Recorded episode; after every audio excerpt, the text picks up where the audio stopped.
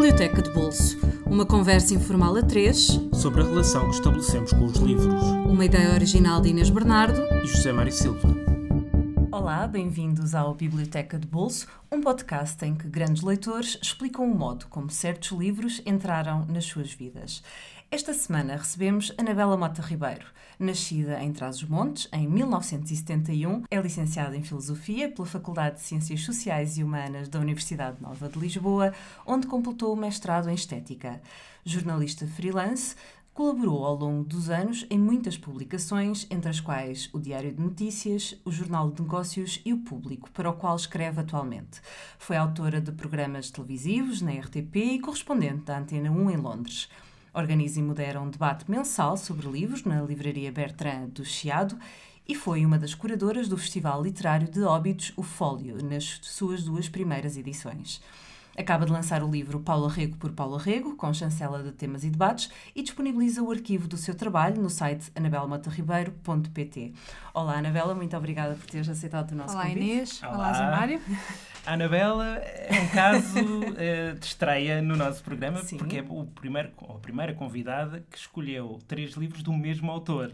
Quase vamos ter um programa temático. Vamos ter um programa sobre, temático. Sobre Machado de Assis, esse talvez o maior escritor brasileiro de todos os tempos, ou um dos maiores, fundador da Academia Brasileira de Letras, e que é manifestamente uma paixão tua, ao ponto de teres também feito o teu mestrado sobre ele e estás também a preparar o doutoramento, não é? Como é que isto começou? Começou com... de novo. Começou com uma coletânea de contos sobre adultério e ciúme.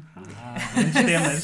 Esse foi o meu primeiro encontro com o Machado de Assis. Portanto, o Machado de Assis notabilizou-se mais do que tudo no conto e no romance.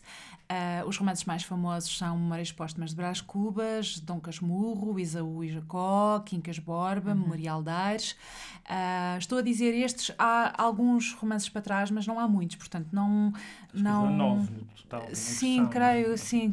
Acho que há 3 anteriores ao Brás Cubas e o Brás Cubas inicia a segunda fase, a chamada fase de maturidade do Machado de Assis.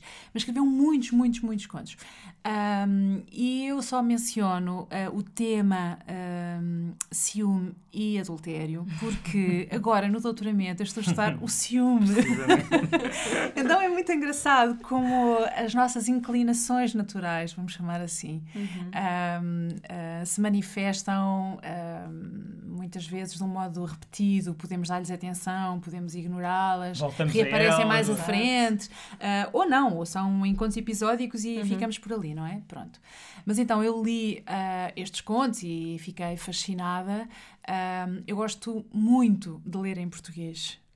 Eu não tenho o mesmo prazer quando leio em francês ou em inglês, por mais fluente que eu seja nessas línguas, e não sou, portanto,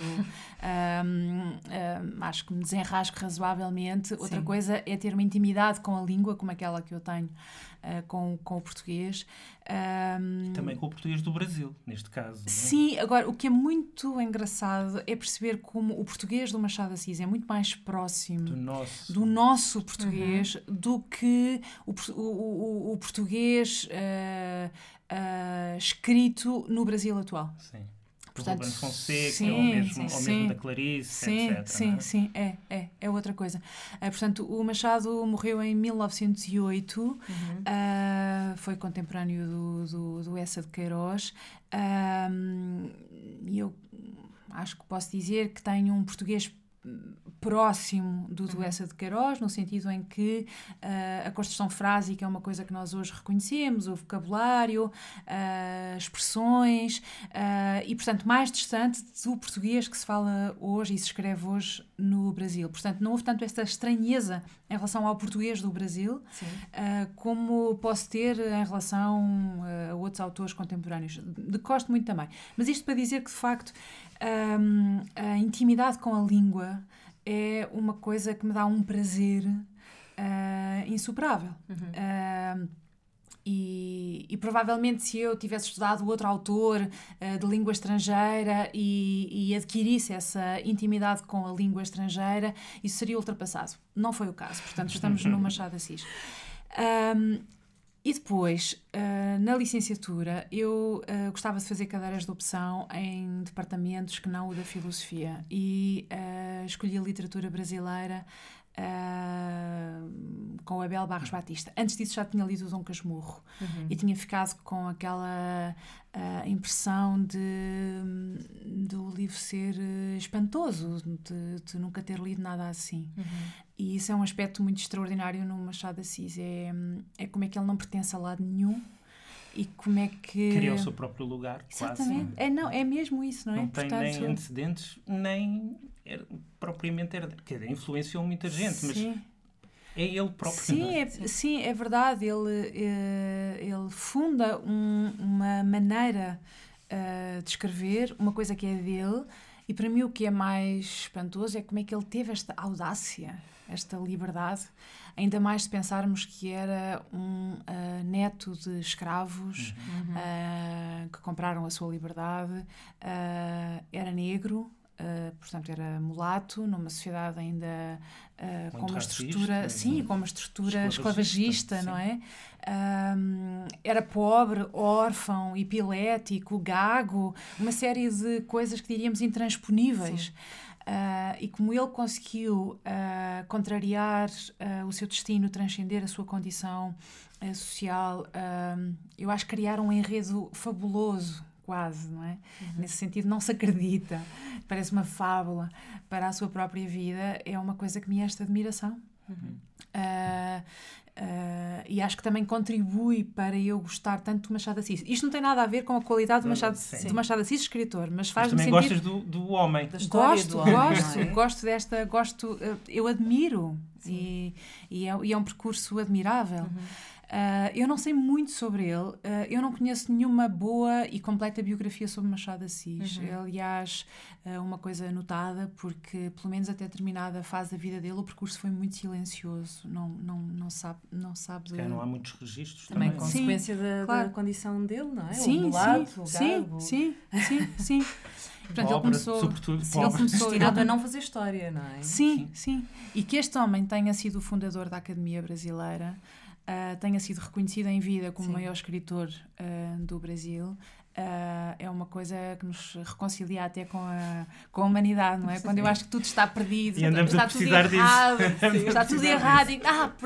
Agora o Brasil corre tão mal. Mas afinal, há esperança.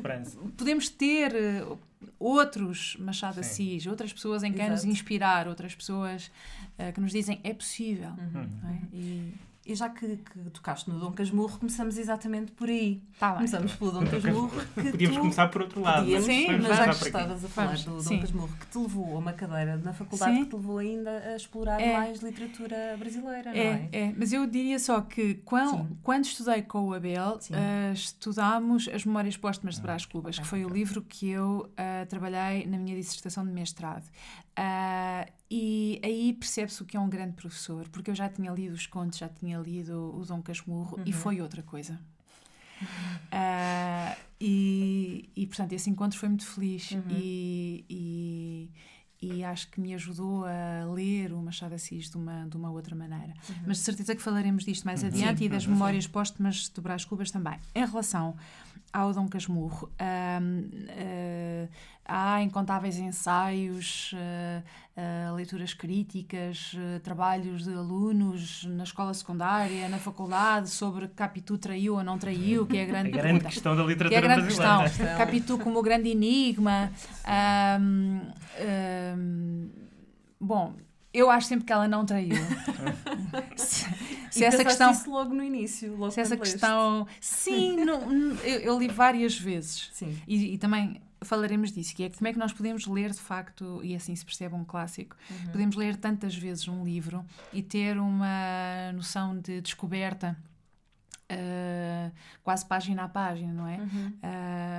E eu vou lendo diferentes edições, por exemplo do Brás Cubas eu tenho uns 5 ou 6 livros, todos da Cotovia, que é a edição que eu sigo, porque assim já sei onde é que fica cada página, cada parágrafo, mas há um momento em que já está tão riscado, tão trabalhado, que eu passo para a edição seguinte, porque não quero que isso fique,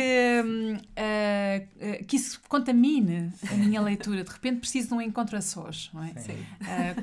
Com a página. Tens vários exemplares com várias leituras. Exatamente. E a mesma coisa com o Dom Casmurro. Portanto, esta edição que eu trouxe neste momento, porque era a que tinha mais à mão, é uma edição da Relógio d'Água que tem o Dom Casmurro com o Esaú e Jacó. Que é o terceiro livro, digamos assim. Sim, exatamente. E eu, não sei, posso mostrar-vos assim esta dupla página, onde eu acho que está aqui no essencial o meu projeto de doutoramento. E se formos ler outra edição está outra coisa, não é? E eu cheguei aqui a este ponto, e esta seria talvez a minha terceira, acho que era a terceira ou quarta leitura do Dom Casmurro, e foi só aqui que eu percebi o doutoramento pode passar por aqui. Por este capítulo em particular da saída? Não sei se exatamente por este capítulo, mas foi neste momento que eu disse, isto pode ser um caminho. E esbocei diferentes triângulos. Portanto, o Dom Casmurro, para quem nunca leu, é o Otelo brasileiro, assim designado, com uma originalidade notada pelo Eduardo Lourenço num ensaio que ele escreveu sobre o Machado de Assis e mais especificamente sobre o Dom Casmurro nos anos 60. E dizia, imaginem um Otelo que é escrito não pelo Shakespeare, mas pelo Otelo. Muito bom. E é o que acontece no Dom Casmurro. Portanto, é na primeira pessoa. Exatamente. Não é? Portanto, a história é narrada pelo Bento Santiago, Bentinho. O marido da Capitu. Marido da Capitu, um ciumento patológico. E, portanto, aquilo que nós temos é o relato dele. Nós não temos o ponto de vista de um narrador omnisciente, neutro, não temos o ponto de vista dela. O que temos é a cabeça dele, não é? E temos uma cabeça delirante de um tipo que se assume como ciumento e... Portanto, não é completamente fiável como... Como testemunha, não é? Sim, mas isto está tão bem feito que nós... aderimos muito facilmente a isto, queremos nesta teia, não é? E eu diria que a maior parte das pessoas acha que a Capitu traiu, porque isto de facto é contado de uma maneira. Começam mesmo a acreditar. Portanto, eles são amigos desde sempre, são vizinhos, acabam por casar, não têm filhos, depois têm um filho, e há um momento em que o Bentinho acha que o filho tem a cara do melhor amigo. E, portanto, incendeia-se nele essa dúvida, essa suspeita, mas nós nunca vemos a cara do filho. Exato, não podemos tirar, claro, a dúvida, não podemos saber se não é ele que está a projetar a cara do amigo no filho. Claro. É claro que o Machado de Assis, que é muito hábil, vai-nos dizendo que ela tem uns olhos de ressaca. Que é uma expressão maravilhosa, sim. Sim, mas o que é que quer dizer olhos de ressaca? Não é? Tenho medo do que poderá querer dizer, não é? Quer dizer. Portanto, lança essa ideia metardilosa de que ela é infiável, de que ela não é má rapariga, mas é infiável, não é? E, portanto, sim, nós podemos achar que por várias razões, até porque queria dar ao marido a satisfação de ter um filho, concretizar esse desejo, até essa razão nós podemos esboçar, e portanto podemos pensar sim que de facto houve ali uma traição. Ora, como também se diz em muitos destes ensaios sobre a Capitu e o Bentinho, a questão mais interessante ou mais importante não é se ela traiu de veras ou não, é a forma como tudo isto é montado e a forma como nós nos projetamos na leitura, não é? E como dissecamos estes vários elementos. Ao contrário do Otelo do Shakespeare, no qual nós sabemos que a Desdémona estava inocente, sim. Aqui nós não sabemos se ela estava inocente ou não estava inocente. Mas eu, pensando neste Otelo brasileiro, pensei num elemento curioso. É que o nome do Bentinho... É Bento Santiago. Ora, Santiago é Tiago, é Iago. Voltamos ao Shakespeare. Ou seja, voltamos ao Shakespeare, não é? E que era e portanto que era aquele que o maquiavélico que induz o Otelo em erro e que o faz duvidar. Sim. E eu acho interessante pensar que o Bentinho é assim uma espécie de 2 em 1, porque ele é simultaneamente o Otelo e o Iago, não é? Isto sou eu a pensar algo sobre o livro, não é? Claro. E portanto é como se ele fosse, como se fosse um harakiri, é como se fosse uma automutilação, porque ele não precisa que essa dúvida seja lançada externamente. Ela já existe dentro dele, não é? Sim. Se nós atribuirmos essa importância ao nome, não julgo que fosse uma coisa inocente. Sim. Do Machado de Assis. Mesmo o primeiro nome, Bento. Aliás, devia ser tudo menos inocente. Sim. Pronto, e portanto é um livro sobre o ciúme e sobre a suspeita. E eu acho que sobre a infelicidade há uma frase tremenda que dá muito que pensar e que depois é desdobrada de diferentes maneiras no livro, mas diz assim, ganha-se a batalha, perde-se a vida. Eu vou repetir, ganha-se a batalha, perde-se a vida. E então é o momento de nós perguntarmos, mas afinal que pacto é este que fazemos com a vida, com o diabo? O que é que ganhamos exatamente? Era mesmo tão fundamental assim ele saber se ela o traiu, não traiu. Ele acabou sozinho, amargurado, apelidado de Dom Casmurro pelo seu estado de casmurrice, de infelicidade, de isolamento, e ela acaba proscrita na Europa, portanto é uma morte social. Ele não a mata, ao contrário do que acontece com o Otelo de Shakespeare, mas acaba matando de certa maneira, uma vez que se afasta dela e afasta da vida que era a dela. E é um livro muito perturbador e enigmático mesmo. Portanto, eu estou a contar estas coisas e acho que elas não estragam nada.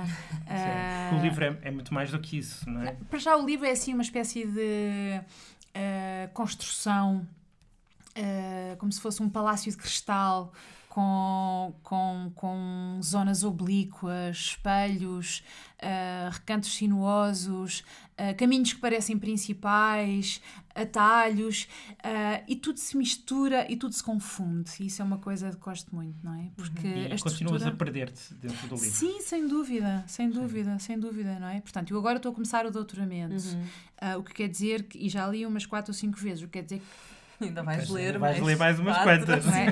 E depois há uns capítulos principais que esses então é preciso ler quase e saber de cor. Palavra a palavra. Sim, que é o que eu sei, que é o que acontece comigo em relação a alguns do Brás Cubas. Há passagens que sei quase de cor.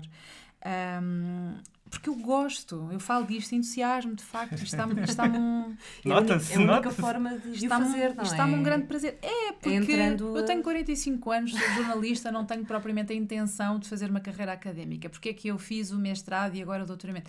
Porque isto me dá um pretexto exterior a mim para ler, para estudar uma coisa de um modo organizado e com uma orientação que eu não faria de outra maneira. Sim. Portanto, isto só faz sentido. Grau de profundidade. Claro, sim. O Dom Casmurro depois leva-te então à cadeira do Abel Barros Batista, que te leva às memórias. Às memórias póstumas do Brás Cubas. Exatamente. Que leste de uma maneira diferente, não é? Sim, estavas a falar um pouco portanto, sobre isso. Eu li-o com ele na aula. Portanto, era uma leitura acompanhada, porque ao mesmo tempo que em casa ia avançando na leitura do livro, ia revendo tudo na aula seguinte, a partir da discussão que era suscitada pelo Abel Barros Batista.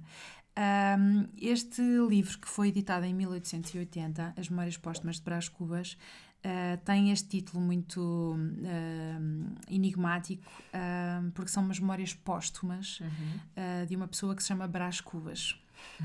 O narrador já morreu. O narrador já morreu, exatamente. É um defunto autor. É um defunto autor. E a primeira coisa que nos surge é, mas como é que nós tomamos como boa uma coisa que sabemos que é irreal, que é o facto das memórias serem póstumas. Exato. Mas nós aderimos a esse engodo imediatamente, como se ele fosse bom. E eu diria quase isso é condição para nós seguirmos esta viagem. A ideia de viagem, aliás, está explicitada logo no começo das Memórias Póstumas de Brás Cubas, quando Machado de Assis diz que outros autores viajaram de diferentes maneiras. Por exemplo, o Garrett viajou na sua terra, o Sterne viajou à volta do seu quarto, e o Brás Cubas viajou ao longo da vida. É como se a vida fosse um quarto imenso, não é? Mas é, caixão, a vida, neste caso, sim, e a vida é a sua cabeça, não é? Sim, exatamente. E é a vida deste... Eu adoro a dedicatória que ele faz ao verme, não é? É. Ao verme que primeiro, como é que é? Que primeiro roeu as frias carnes do meu cadáver. E como saudosa lembrança estas memórias póstumas. Não, é maravilhoso. Não, há um humor, não é? Que o devorou. Sim, sim. Há um humor incrível que atravessa este livro. E um engenho narrativo. Não, o dispositivo é uma coisa de uma sofisticação. Sim. E parece uma coisa ligeira, não é?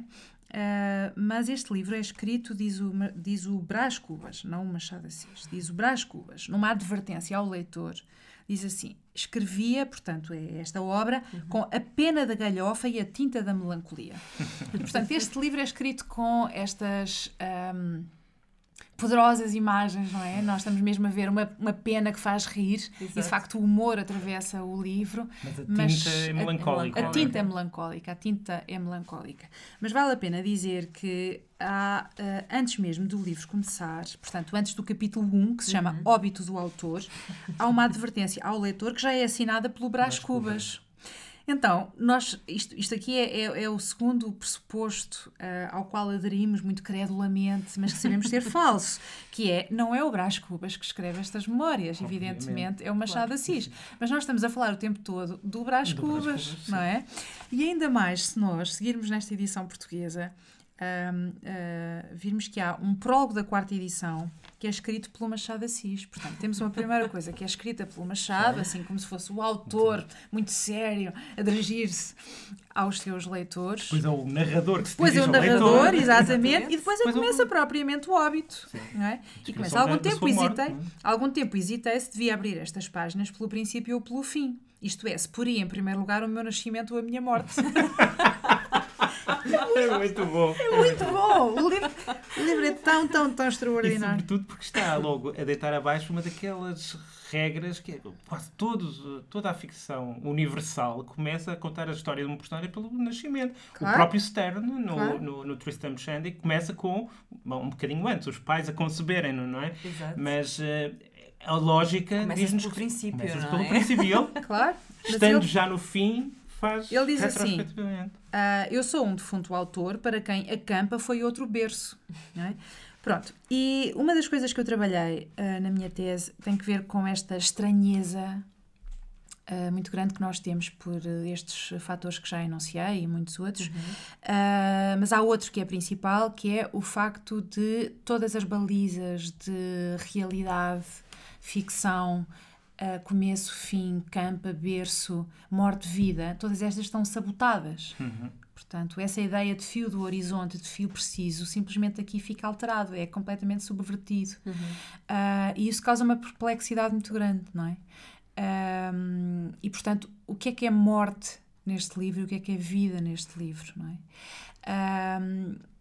Então, em resumo, o Brás Cubas é um sujeito que nasceu numa família abastada, de quem se esperava tudo, que teve todas as condições para ter uma vida gloriosa, e a palavra glória não é inocente, porque ele persegue essa ideia de perpetuidade do nome, da memória que legamos. Portanto, a ideia da posteridade é essencial neste livro. E ele acaba não casando, não tendo filhos, não tendo uma carreira, ou seja, não fazendo absolutamente nada. Não cumpre nenhuma das expectativas. Nada. Ele falha em tudo. É uma espécie de negativo do próprio Machado de Assis. É. De quem não se esperava nada e conseguiu tudo. Ele esperava-se tudo e não conseguiu nada. Há um crítico contemporâneo do Brás Cubas que diz, mas afinal quem é há um crítico contemporâneo do Machado de Assis que, revelando uma estranheza perante este livro, diz assim, mas afinal quem é o Brás Cubas? É um sujeito nulo que fica livre de casar, não tem filhos e morre. Mas assim, portanto, a biografia dele era isto, era nada. Não havia nada que inscrevesse a presença dele na Terra. E, portanto, o Brás Cubas, postumamente, olha para a sua vida com uma liberdade que ele acha que os finados têm, e é um capítulo muito, muito famoso. Os títulos dos capítulos são muito, muito espirituosos. Mas então, vou só ler essa passagem. Eu acho que está aqui já. Está completamente sublinhado, riscado, anotado. Pronto, diz assim: talvez espanta ao leitor a franqueza com que lhe exponho e realça a minha mediocridade. Advirto que a franqueza é a primeira virtude de um defunto.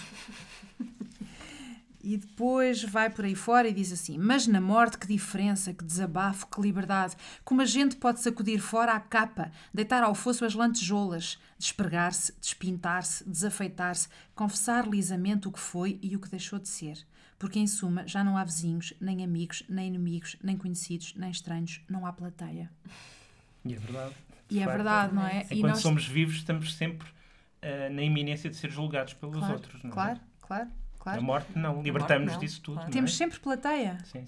Durante a vida temos. As pessoas com quem vivemos, mais proximamente, mais ao longe, mas esta ideia de plateia, esta ideia de sermos julgados, acompanha-nos sempre. Portanto, este finado pode escrever um livro desconforme.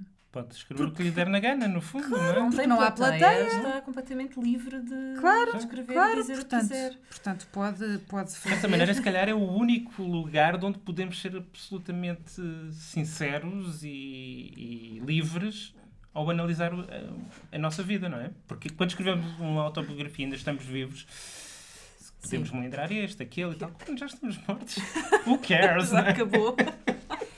Agora, uma boa pergunta é: e porquê é que o Brás Cubas não conseguiu fazer nada com a vida? É uma boa pergunta, de facto. Bom,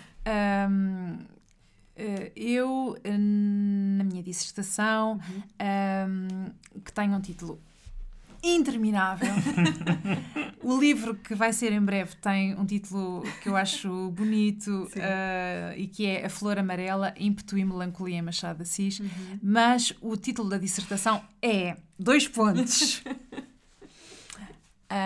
da Melancolia e o Ímpeto Cesariano, ou a Negação e a Afirmação da Vida, nas Memórias Póstumas de Brás Cubas, de Machado de Assis. É um título ao século XIX. Ah, gostaram? Maravilhoso. Mas, em regra geral, se serve de consolo, os títulos de teses de mestrado são sempre 1,5 metros. Não, mas também é preciso dizer que o título do livro já é um bocado comprido, pá, não é de responsabilidade minha. É verdade. Pronto, então eu escolhi estas duas âncoras, a Flor da Melancolia e o Ímpeto Cesariano, para ler este livro, que pode ser lido e é lido de muitas maneiras. À semelhança do Dom Casmurro, é um dos livros mais estudados na obra do Machado de Assis. Há um capítulo seminal que se chama Na Tijuca, que é um lugar para onde o Brás Cubas vai depois da morte da mãe. E, portanto, ele está a viver um luto. E diz assim: renunciei a tudo, tinha o espírito atónito, creio que por então é que começou a desabotoar em mim a hipocondria, essa flor amarela, solitária e mórbida, de um cheiro inebriante e subtil. Isto é tão bonito, soa tão bem, não é? Pronto, e portanto é essa flor amarela, solitária e mórbida, de um cheiro inebriante e subtil. Quer dizer que, na sequência da morte da mãe, desperta nele esta flor da melancolia. Também é uma consciência da morte. Exatamente. E, portanto, é uma noção de finitude que não o desacompanha nunca mais e que nunca tinha acontecido. É muito interessante também um capítulo em que ele fala da morte e diz que uma coisa é a morte outiva, não é? É a morte, ou a morte política do Sócrates. Portanto, são as mortes de que ouvimos falar. Outra coisa é a convulsão provocada pela morte da pessoa amada. E, portanto, há uma vida de facto e há uma interpelação direta, não é? Que ele sente, e é como se o aroma desta flor, este aroma inebriante e subtil da melancolia, o acompanhasse todo e o impedisse de afirmar aquilo que eu sublinhei e que me parece fundamental, uhum, e que é o ímpeto cesariano. Uhum. E, portanto, tem que ver com o ímpeto de César, o imperador, com uma, sim, limitação territorial, com um deixar marca, com um firmar o estandarte, com um ser lembrado na posteridade, com ter um nome que é dito. Mas para isso é preciso essa atitude de vontade, esse, uhum, impulso vital da criação, não é? Sim. A criação de um filho, de uma obra. E, portanto, é como se essa flor da melancolia o impedisse de se inscrever, de firmar esse estandarte de César. Uhum. Essa expressão, o ímpeto cesariano, é usada pelo Brás Cubas para dizer que outro, que não era mais bonito do que ele, nem mais lido do que ele, nem mais rico do que ele, conseguiu fazer isso. Conseguiu roubar-lhe a Virgília, que era a noiva que ele tinha, e a candidatura no Senado, porque ele tinha um ímpeto verdadeiramente cesariano.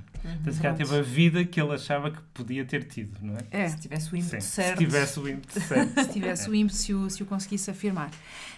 Portanto, eu trabalhei muito a partir destes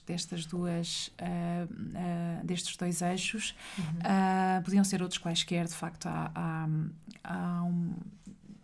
uma miríade de possibilidades. Depois eu posso pensar, porquê estes? Não é? Uhum. Depois interroguei-me, porquê é que isto me interessou tanto? E percebi que, bom, há sim uns elementos que eu poderia apontar, mas que não bastam. Por exemplo, o Brás Cubas nasceu no mesmo dia que eu. Academicamente, seja, acho que isso não é... Todavia, este livro está cheio de presenças misteriosas, uhum, que decidem a ação. Sim. Portanto, ouvem-se umas vozes misteriosas, aparecem umas borboletas, há o aroma de flores, há umas coisas que são inebriantes, não são tangíveis, e contudo o curso da vida, da ação, da escolha, faz-se muito por aqui. Uhum. Como se a vida e a decisão e qualquer coisa fosse superada ao ouvido deste sujeito, não é? E, portanto, não é um enredo que vem de si próprio, mas é qualquer coisa que é exterior a si. E, portanto, sim, há umas presenças misteriosas, não é? Que nos fazem dizer, olha, talvez não seja assim tão bizarro eu escolher isto pelo facto de fazer anos no mesmo dia do Brás Cubas, que é 20 de outubro. Mas tu tens ímpeto, ao contrário dele, tu tens ímpeto. Mas tenho uma melancolia muito séria também, não é? Está a lutar com os dois ímpetos, então. Mas é porque eu acho que a vida é mesmo isso, não é? No fundo, eu vou-me dando conta, eu já escrevi a tese há algum tempo, já a defendi há um ano, ou mais de um ano, e vou-me dando conta de que isto é cada vez mais, ou leio isto cada vez mais como uma metáfora da vida, com os seus nascimentos e mortes, com essa melancolia que nos impede de nos inscrevermos, que corrói a nossa ligação, o nosso interesse pela vida, pelos outros, e depois qualquer coisa que é até vital e que nos faz querer viver o dia seguinte, não acabar ainda, fazer coisas que nos perpetuam, não é? E, portanto, isto parece-me uma poderosa metáfora do que é a vida. Uhum. E depois também eu percebi que há a morte da pessoa amada, o que aconteceu com a minha avó materna, e, portanto, eu percebi do que é que o Brás Cubas está a falar. E não é o perceber porque li, sim, é o perceber porque eu sei. Sim. Sim. Eu sei, e sei de uma outra maneira, não é? Sim. E isso importa também. Uhum. E pronto, então... espero que leiam todos agora a minha dissertação. Exato. Vai sair em fevereiro, não é? Sim, fevereiro, sim. Na Quetzal, pela Quetzal. E agora, passando para talvez o livro dos três, o menos conhecido, do Esaú e Jacó. É. Uhum. Porquê esse e não um dos... o Quincas Borba, por exemplo? Sim. Bom, eu só li o Quincas Borba uma vez. Portanto, não era o suficiente para o trazer. Não está suficientemente sublinhado. Não tem sublinhados que cheguem. Porque eu acho que há similitudes que eu posso estabelecer muito facilmente entre estes três livros. Uhum. Além da estrutura, que é uma estrutura muito peculiar, que vive de capítulos curtos, por exemplo. Portanto, só para voltar aqui a Memórias Póstumas de Brás Cubas, o livro na edição portuguesa tem umas 300 páginas e tem 150 capítulos. E este foi, aliás, um dispositivo que eu repliquei tanto quanto consegui na minha dissertação. Portanto, Existe também um prólogo da primeira edição ou uma espécie de introdução, existe uma advertência ao leitor, só depois é que começa com o capítulo 1 e vai por aí fora. Os capítulos são curtíssimos e depois os títulos são uma paródia muitas vezes aos títulos mesmo do Brás Cubas. Também acontece no Dom Casmurro esta estrutura e uma coisa que não falei que é muito importante é que as pontas vão sendo deixadas pelo caminho, parecem coisas desimportantes e de repente são repegadas mais à frente e é como se um nó se desfizesse ou se um enigma fosse aclarado. E isso é uma coisa que eu acho que tem a ver com a construção dos romances do Machado de Assis. Bom, o Esaú e Jacó são dois irmãos, portanto, estes são os irmãos bíblicos, não é? Sim. Mas o livro trata de dois irmãos gêmeos, o Pedro e o Paulo. Muitos leem este livro como uma metáfora do Brasil. O tema da afirmação do Brasil, da independência do Brasil, portanto, uma dimensão política está também muito presente neste livro. E o que nós temos é dois irmãos desavindos desde o ventre e que disputam tudo. Disputam a atenção da mãe, disputam uma menina pela qual os dois estão apaixonados, que é a Flora, disputam uma ideia de país, portanto, um é absolutista, o outro é liberal. Podem ser perfeitamente Dom Pedro e Dom Miguel. Sim. E aquilo que nós percebemos é como eles se degladiam, mas também como se amam. E eu tenho um fascínio muito grande pela construção de uma personalidade ciumenta. Portanto, para voltar ao Bentinho, mais do que perceber o ciúme que ele tem da Capitu, interessa-me perceber como é que se formou aquele coração de brasa, que é uma designação que ele usa.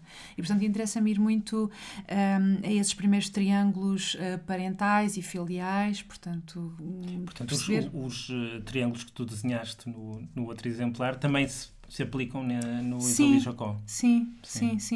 Portanto, são muitos triângulos, não é? Porque só assim, porque já falei bastante e torna-se mais claro... em relação ao Dom Casmurro, o triângulo mais habitual é Bentinho, Capitu e Escobar, que é o amigo. Sim. Mas depois podemos fazer Bentinho, Capitu e a mãe do Bentinho. Podemos fazer Bentinho, Capitu e uma amiga irmã da Capitu, a quem ele arrasta a asa num determinado momento. E, portanto, as variações são muitas e as relações são muito incestuosas. Não são perpetradas, mas o que quero dizer é que aquilo que as alicerça de um ponto de vista emocional é uma coisa... E terias Paulo, Pedro e Flora, por exemplo. E com a mãe também, sim. Não é? Brasil, pois. Brasil, sim. Não é? Onde está a Flora, leia-se Brasil. Sim, mas há um conselheiro que escreve estas memórias ou que escreve a história de Esaú e Jacó. E usa a dada altura um fragmento da Ilíada para um e da Odisseia para o outro. Portanto, de facto, podemos declinar esta ideia triangular de diferentes maneiras, não é? Mas eu quero muito perceber, de facto, como é que é a construção de uma personalidade ciumenta e perceber se o ciúme que os irmãos têm um do outro em relação aos pais tem uma aparição diferente daquele que conhecemos habitualmente num contexto conjugal. Mas o que é que eles têm em comum? E o que é que distingue verdadeiramente o ciúme da inveja? E o ciúme implica a anulação do outro ou ser preferido por esse que é cobiçado, não é? Portanto, o outro não pode existir sequer, tem de ser aniquilado, ou isso não interessa, o que interessa é ser escolhido pelo objeto que é, o objeto amoroso que é cobiçado. São muitas perguntas e, portanto, quando eu penso que quero estudar no doutoramento, que estou agora a começar, portanto, estou a fazer a parte curricular, quando eu penso que quero estudar o ciúme, não é só essa aparição, de facto, conjugal, mais comum, entre marido e mulher, entre amantes. Interessa-me ir a esses momentos primordiais. Mais fundo ainda. É. Nós é que vamos ter de deixar este mergulho e voltar à tona. Tão entusiasmado. Exato. Vamos recordar que Memórias Póstumas de Brás Cubas, de Machado de Assis, está disponível em várias edições em Portugal, com preços entre os 10 e os 20 euros. Dom Casmurro, de Machado de Assis, aliás, são todos de Machado de Assis, também está disponível em várias edições entre os 7,5 euros e os 19 euros. E Esaú e Jacó, temos aqui a edição da Relógio d'Água, em que podemos comprar os dois livros num só, Dom Casmurro e Esaú e Jacó. Também está disponível em várias edições, entre os 11 e os 19 euros. De recordar que o livro da Anabela vai ser lançado em fevereiro, recorda-nos, é a Flor Amarela, Ímpeto e Melancolia. Exato. Em Machado de Assis. É lindo. Exatamente, é lindo. Sai para o Quetzal em fevereiro. Espero que comprem todos. Depois, não, depois de ouvir isto, é impossível não comprar a Anabela. Obrigada. Para a semana estaremos de volta. Posso agradecer à Quetzal? Claro. Não, é porque eu fiquei tão contente que eles quisessem publicar esta dissertação, sim. Não é? Claro que sim. É certo que não é um texto académico convencional, mas é uma coisa corajosa. Publicar um livro que ficará evidentemente confinado a um nicho não muito expressivo. E a todos os nossos ouvintes. Sim, temos ouvintes. Sei lá, tipo milhões. Pronto, milhões. Não, os nossos são grande categoria. Não são milhões, mas já são uns quantos. Exatamente. Para a semana estaremos de volta com mais um episódio. Até lá, sigam-nos nas nossas redes sociais, em facebook.com/biblioteca de bolso. Ouçam-nos através do SoundCloud, do iTunes, por subscrição RSS, e na rádio online Rádio Lisboa, onde também podem descobrir muitos outros podcasts. Anabela, muito obrigada por teres vindo. Obrigada, Inês e Zé Mário. E para quem nos ouve, até para a semana. E por estarem a ouvir. Obrigada. Obrigada, até para a semana.